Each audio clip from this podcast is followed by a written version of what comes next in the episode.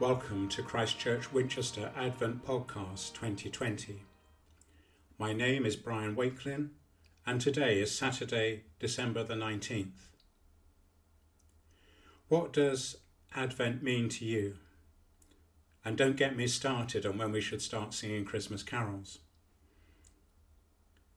For some, Advent is simply the desperate rush to get everything ready for this year's Christmas Day. For others, it's a time to look back at the run up to the first coming of Jesus, a bit like we have done in the earlier part of these podcasts. For others, it's a time to look forward to the second coming of Jesus. Historically, Advent has been a penitential season, a time of spiritual inspection and preparation to celebrate the feast of Christmas with clean hearts and hands. This pattern of looking back, looking forward, and penitence is seen in the words of the Advent carols.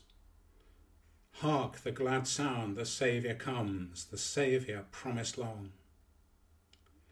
Lo, he comes with clouds descending, Christ appears on earth again.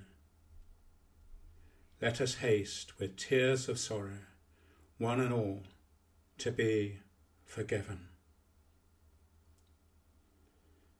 And this same pattern of looking back, looking forward, and penitence appears in a single sentence, our reading this morning, Titus 2 11 to 14. For the grace of God has appeared that offers salvation to all people it teaches us to say no to ungodliness and earthly passions, and to live self controlled, upright, and godly lives in this present age, while we wait for the blessed hope, the appearing of the glory of our great God and Saviour, Jesus Christ, who gave himself for us to redeem us from all wickedness and to purify for himself a people that are his very own, eager to do what is good. Titus was one of Paul's companions in planting the church in Crete.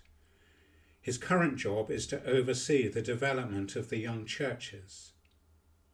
The islanders had a reputation. One writer even suggests it was a bit like sending Titus into the Wild West. Titus, first the good news. I'm appointing you as a missionary bishop.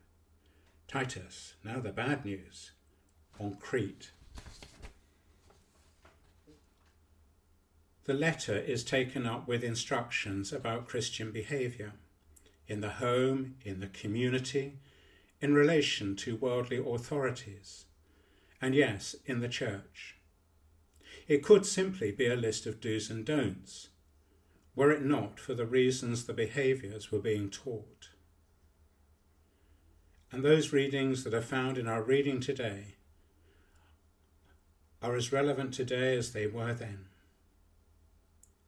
The grace of God has appeared, a looking back to the first coming of Jesus. What does God's grace look like? Grace is not an abstract idea, but it's found in a person, in our great God and Saviour, Jesus Christ. In his life, Jesus showed what grace is by how he dealt with those he knew or felt or were told they were failures in God's eyes. The woman at the well, the woman taken in adultery, Matthew and Zacchaeus, the tax collectors, the man born blind, Peter, his closest friend, all lifted up and restored. Godly living is to be our response to grace that has been poured out. A response that says no to the bad things that are framed by the world. We're saying yes to the things that bring glory to the God of grace. The appearing of the glory of our great God and Saviour, Jesus Christ, and looking forward to the second coming of Jesus.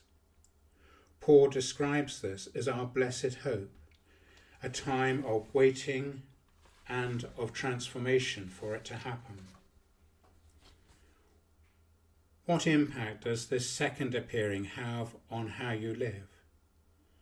This is not God waving a big stick or watching over our shoulders. But it should lead us to ask the question are we ready?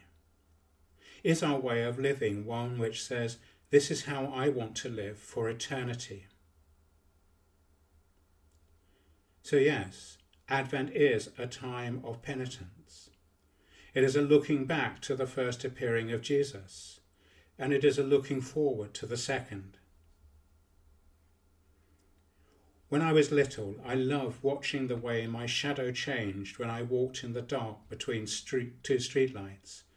Actually, I still do, if I'm honest. You know what it's like. You are illuminated by a street light you have passed, and it shines light on where you are going with your shadow in front of you. At some point, the next street light, the one in front of you, takes over, drawing you towards its light and your shadow goes behind you.